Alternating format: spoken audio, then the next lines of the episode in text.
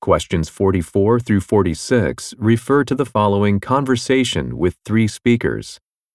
Excuse me, your appliance shop's website is advertising this microwave oven for less money than the price on the tag. Really?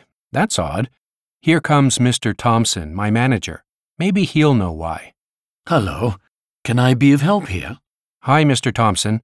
She says this microwave is advertised on our website at a lower price. Oh, that's because we're currently discounting orders placed online. I see. I guess I didn't notice that information on the site. Do you have a smartphone? You could use it to place an order for pickup right now. That way you could get the discount. Thank you, Mr. Thompson. I'll do that.